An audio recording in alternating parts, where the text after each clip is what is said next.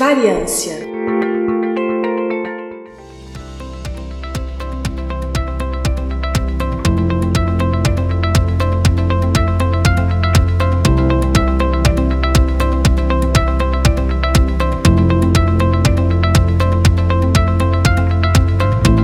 Olá, queridos e queridas ouvintes, eu sou Sofia Massaro e estamos começando mais um episódio do Intervalo de Confiança, uma distribuição uniforme de pensamento crítico. E hoje estamos iniciando o nosso episódio de Variância de número cento e sessenta e oito. Lembrando que o Variância é um episódio especial do Intervalo de Confiança, no qual fazemos uma vez por mês. Temos episódios toda semana, que são os episódios ímpares, aqueles principais, mais longos, e com mais participantes, e os episódios pares, ou os nossos spin-offs, como o Influencer da Ciência, que aborda a vida e obra de cientistas, e o Variância, esse mesmo, que trata de assuntos um pouco mais técnicos e focados em um determinado tema. E hoje a gente vai falar um pouquinho sobre a ciência do aprendizado ao longo da vida. Mas antes de começarmos, é importante falar sobre como nos encontrar em outras plataformas, além, é claro, das principais plataformas de podcast. Nas redes sociais, estamos no Facebook, na página Intervalo de Confiança. Já no Twitter e Instagram, estamos como Iconfpod, I C O N F P O D, e o site w w w ponto intervalo de confiança ponto com ponto b r. Você pode ir no post do episódio e ver o link para fazer parte do nosso grupo de ouvintes do Telegram, onde postamos os links do episódio que vamos gravar ao vivo para quem quiser acompanhar dando opiniões e participando da conversa. E se você quiser ajudar esse projeto a continuar, você pode fazer parte do nosso time de apoiadores no site w w w ponto intervalo de confiança ponto com ponto b r barra apoie. Você pode ver as formas de nos incentivar começando com cinco reais mensais, ou seja, menos de vinte centavos por dia. É um valor pequeno, mas que nos ajudará muito. Além disso, voltaremos a ter vantagens e benefícios para o clube de apoiadores, como grupos de discussão e debate ao vivo. Agora podemos começar nosso episódio. E para entendermos melhor sobre a ciência da aprendizagem ao longo da vida, é necessário que saibamos o que é, afinal, essa tal de aprendizagem e quais são seus processos neurológicos. A aprendizagem é o sistema pelo qual o cérebro adquire novas informações, habilidades e comportamentos. Ela pode ocorrer de várias formas, por meio da observação, da prática repetitiva e do feedback recebido, por exemplo. Quando estamos aprendendo algo novo, nosso cérebro forma novas conexões entre os neurônios, o que é chamado de plasticidade neural. Essas novas conexões são fortalecidas sempre que utilizamos o conhecimento adquirido e enfraquecidas quando não utilizamos, o que é conhecido como uso ou perda. Esse processo de fortalecimento e enfraquecimento das conexões sinápticas é conhecido como plasticidade sináptica. Além disso, a aprendizagem também envolve a ativação de diferentes áreas do cérebro, dependendo do tipo de conhecimento que estamos adquirindo. Por exemplo, a aprendizagem de habilidades motoras envolve principalmente áreas do cérebro responsáveis pelo controle motor, enquanto a aprendizagem de conceitos abstratos pode envolver áreas do cérebro responsáveis pela linguagem e pelo pensamento lógico. O processo de aprendizagem funciona assim. Quando aprendemos algo novo, as informações entram em nossa mente e passam pelo córtex, que é a parte do cérebro responsável pelo processamento cognitivo. A partir daí, o cérebro começa a formar novas conexões entre os neurônios, criando uma rede de informações que será usada para armazenar armazenar e recuperar esse conhecimento. À medida que continuamos aprendendo e praticando, essas conexões neurais se fortalecem, tornando-se assim mais eficientes e também mais resistentes. Esse processo é conhecido como plasticidade cerebral e é a base da aprendizagem e do desenvolvimento cognitivo. Além disso, o cérebro usa várias estratégias para ajudar no processo de aprendizagem, como a repetição, associação, organização e elaboração. A repetição ajuda a fortalecer as conexões neurais, enquanto a associação ajuda a criar novas conexões entre conceitos relacionados. Já a organização e a elaboração ajudam a organizar as informações e padrões significativos e a criar histórias ou exemplos que ajudam a consolidar o conhecimento. A aprendizagem pode ser dividida em dois tipos principais de processos cognitivos, sendo ele o pensamento focado e o pensamento difuso de aprendizagem. O pensamento focado na aprendizagem é caracterizado por um processo mais estruturado e linear de absorção de informações. Envolve um esforço concentrado e consciente para entender um determinado assunto ou tarefa, seguindo uma sequência lógica de passos. É um modo de aprendizagem mais tradicional, em que o aluno estuda um conteúdo específico, aplica-o na realização de exercícios ou avaliações, por exemplo. Já o pensamento difuso de aprendizagem é caracterizado por um processo mais exploratório e criativo. Neste modo de aprendizagem, o aluno explora livremente diferentes perspectivas e conceitos, sem se prender a uma estrutura linear ou a um conjunto específico de informações. O objetivo é criar conexões inesperadas e gerar novas ideias e insights, permitindo que o aprendiz possa aplicar o conhecimento em diferentes contextos. E por falar em contexto, transpondo um pouquinho esse assunto para o nosso contexto histórico, durante vários séculos, o foco dos métodos tradicionais de educação era o ensino a partir da percepção do professor, sempre como uma figura de poder sobre o aluno, o qual deveria memorizar o conhecimento emanado pelo professor. A partir do século dezoito, as escolas, com o auxílio das ciências, passaram a ver com olhos críticos as limitações dessa abordagem de ensino, e então surgiram novas técnicas pedagógicas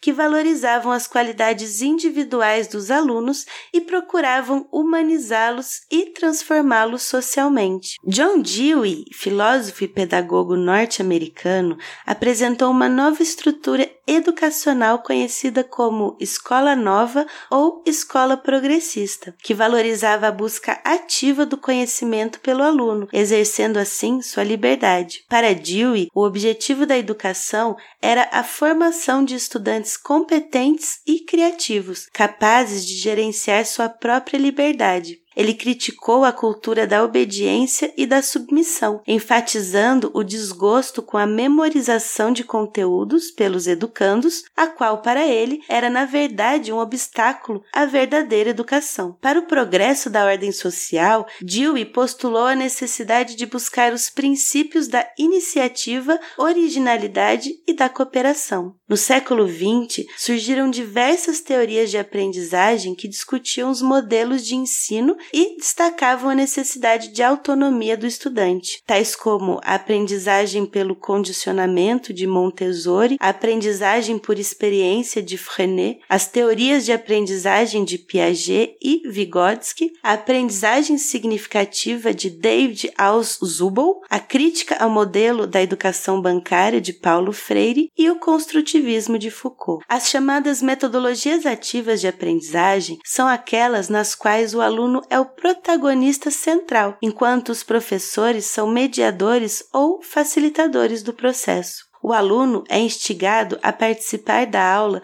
por meio de trabalhos em grupo ou discussão de problemas. Ele é retirado de uma posição cômoda, puramente receptora de informações, para um contexto em que pode desenvolver novas competências, se tornando o centro do processo de ensino-aprendizagem. Algumas das competências desenvolvidas são a iniciativa, a criatividade, a criticidade reflexiva, a capacidade de autoavaliação, colaboração, a cooperação para se trabalhar em equipe, a responsabilidade ética e a sensibilidade na assistência. O ensino, através de projetos e da solução de problemas, pode ser considerado exemplos de metodologias ativas. O aluno é desafiado a realizar tarefas mentais de alto nível, como as análises, síntese e avaliação. O pensamento focado, assim como o pensamento difuso, podem ser facilitados pela andragogia. A andragogia é um campo de pesquisa que se concentra na aprendizagem de adultos. Ela reconhece que os adultos têm necessidades e experiências diferentes das crianças e que sua motivação para aprender está diretamente relacionada relacionada a essas necessidades imediatas e também de experiências práticas. A andragogia é uma abordagem diferenciada da pedagogia tradicional, que se concentra na aprendizagem de crianças. A andragogia é um assunto que tem sido estudado por muitos cientistas. Um dos principais é Malcolm Knowles, que foi um grande defensor da ideia de que os adultos têm suas próprias necessidades de aprendizado e que os métodos de ensino devem ser adaptados para atender, assim, a essas necessidades. Outro cientista importante e já citado aqui no nosso podcast é o nosso querido Paulo Freire, que enfatizou a importância do diálogo e da participação ativa do aluno no processo de aprendizado. Um estudo de dois mil e catorze de Mônica Mendes, intitulado Andragogia, um novo olhar sobre a formação docente, descobriu que os adultos são mais propensos a se envolverem em aprendizado autodirigido quando têm uma meta clara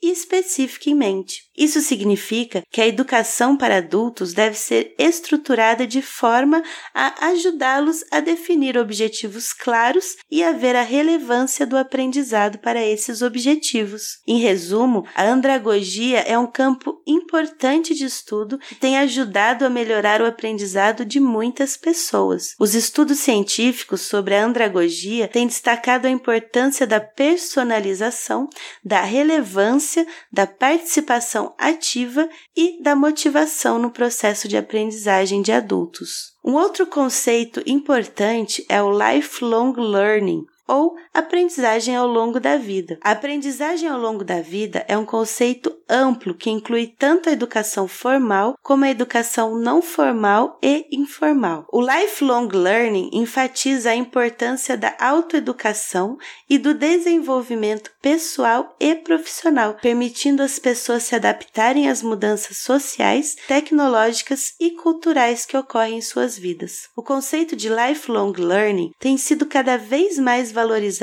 nas sociedades modernas, em que as mudanças rápidas e constantes exigem que as pessoas estejam sempre atualizadas em suas habilidades e conhecimentos para se manterem relevantes no mercado de trabalho e na sociedade em geral. Além disso, o Lifelong Learning também é vista como uma forma de enriquecimento pessoal e cultural, contribuindo para o desenvolvimento de uma sociedade mais informada e engajada. A ideia de Lifelong Learning tem suas raízes lá na Grécia Antiga, onde a educação era considerada, e deveria ser ainda, uma parte essencial da formação de um indivíduo como cidadão. No entanto, o conceito moderno de Lifelong Learning surgiu na década de mil novecentos e sessenta como uma resposta ao aumento das mudanças tecnológicas, econômicas e sociais em todo o mundo. Foi nessa época que a Unesco começou a promover a educação de adultos como uma forma de combater a pobreza e promover o desenvolvimento econômico e social. A partir da década de mil novecentos e setenta, o conceito de Lifelong Learning começou a ganhar mais força em políticas educacionais em todo o mundo. Hoje, o conceito é amplamente aceito como uma abordagem necessária para a educação e formação ao longo da vida, com muitos governos e organizações incentivando a aprendizagem contínua e permanente, bem como o desenvolvimento de habilidades para ajudar os indivíduos a se adaptarem às mudanças em curso na sociedade e no mercado de trabalho. A tecnologia tem sido um facilitador importante para a andragogia, fornecendo recursos de aprendizagem flexíveis e personalizados, que atendem às necessidades e interesses específicos dos indivíduos. A tecnologia também permite que os adultos participem da aprendizagem de forma ativa e autônoma, escolhendo quando e onde aprende, bem como como interagem com os materiais de aprendizagem. Da mesma forma, o conceito de lifelong learning também também está relacionado com a evolução da tecnologia. À medida que a tecnologia avança, novas habilidades e conhecimentos são necessários para se adaptar às mudanças em curso. A tecnologia também permite que os indivíduos se mantenham atualizados em suas habilidades e conhecimentos de forma mais eficiente e econômica, através de plataformas de aprendizagem online, aplicativos de aprendizagem, cursos online e também recursos educacionais abertos. Os indivíduos podem acessar facilmente os recursos de aprendizagem para se manterem atualizados em suas habilidades e conhecimento. Portanto, a andragogia e o lifelong learning são conceitos que se tornarão ainda mais relevantes no paradigma da evolução da tecnologia, pois reconhecem que a aprendizagem é sim, de fato, uma jornada ao longo da vida e que deve ser contínua, personalizada e adaptativa. Com o apoio da tecnologia, os indivíduos podem gerenciar sua própria aprendizagem e se manter atualizados em suas habilidades e conhecimentos, contribuindo assim para o seu próprio desenvolvimento pessoal, profissional e, claro, para a sociedade como um todo. Enfim, é isso, pessoal. Esperamos que tenham gostado do episódio. Não se esqueçam de nos seguir nas redes sociais e nas principais plataformas de podcast. Esta pauta foi escrita por André Moreira, a vitrine é de Júlia Frois, vinhetas Rafael Chino e Léo Oliveira, vozes das vinhetas de Letícia Dacke e Mariana Lima, direção de redação Tatiane do Vale, redes sociais e marketing Tatiane do Vale, gerências de projeto Kézia Nogueira e edição de Léo Oliveira. Para saber mais sobre o nosso projeto e para nos apoiar na divulgação científica, acesse w w w ponto intervalo de confiança ponto com ponto b r. Até logo e obrigada por nos ouvir. Tchau, tchau!